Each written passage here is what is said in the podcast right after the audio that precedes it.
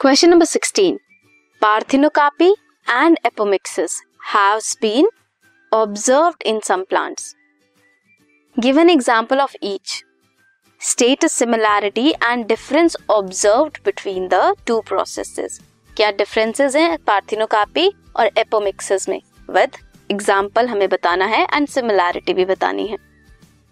पार्थिनोकापी में fruit form होता है without fertilization whereas in case of apomixis seeds are formed without fertilization seedless fruits produce होते हैं in case of parthenocarpy and fruits with seeds are produced in case of apomixis examples are banana and grapes of Parthenocarpy, and examples of apomixis are Asteraceae and grass.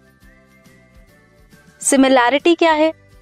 दोनों की development takes place without fertilization दोनों में fertilization नहीं होती।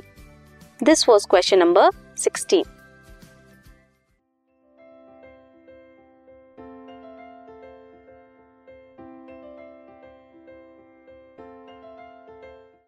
this podcast is brought you by Hubhopper Shiksha Abhiyan अगर आपको ये podcast पसंद आया तो प्लीज़ लाइक शेयर और सब्सक्राइब करें और वीडियो क्लासेस के लिए शिक्षा अभियान के यूट्यूब चैनल पर जाएँ।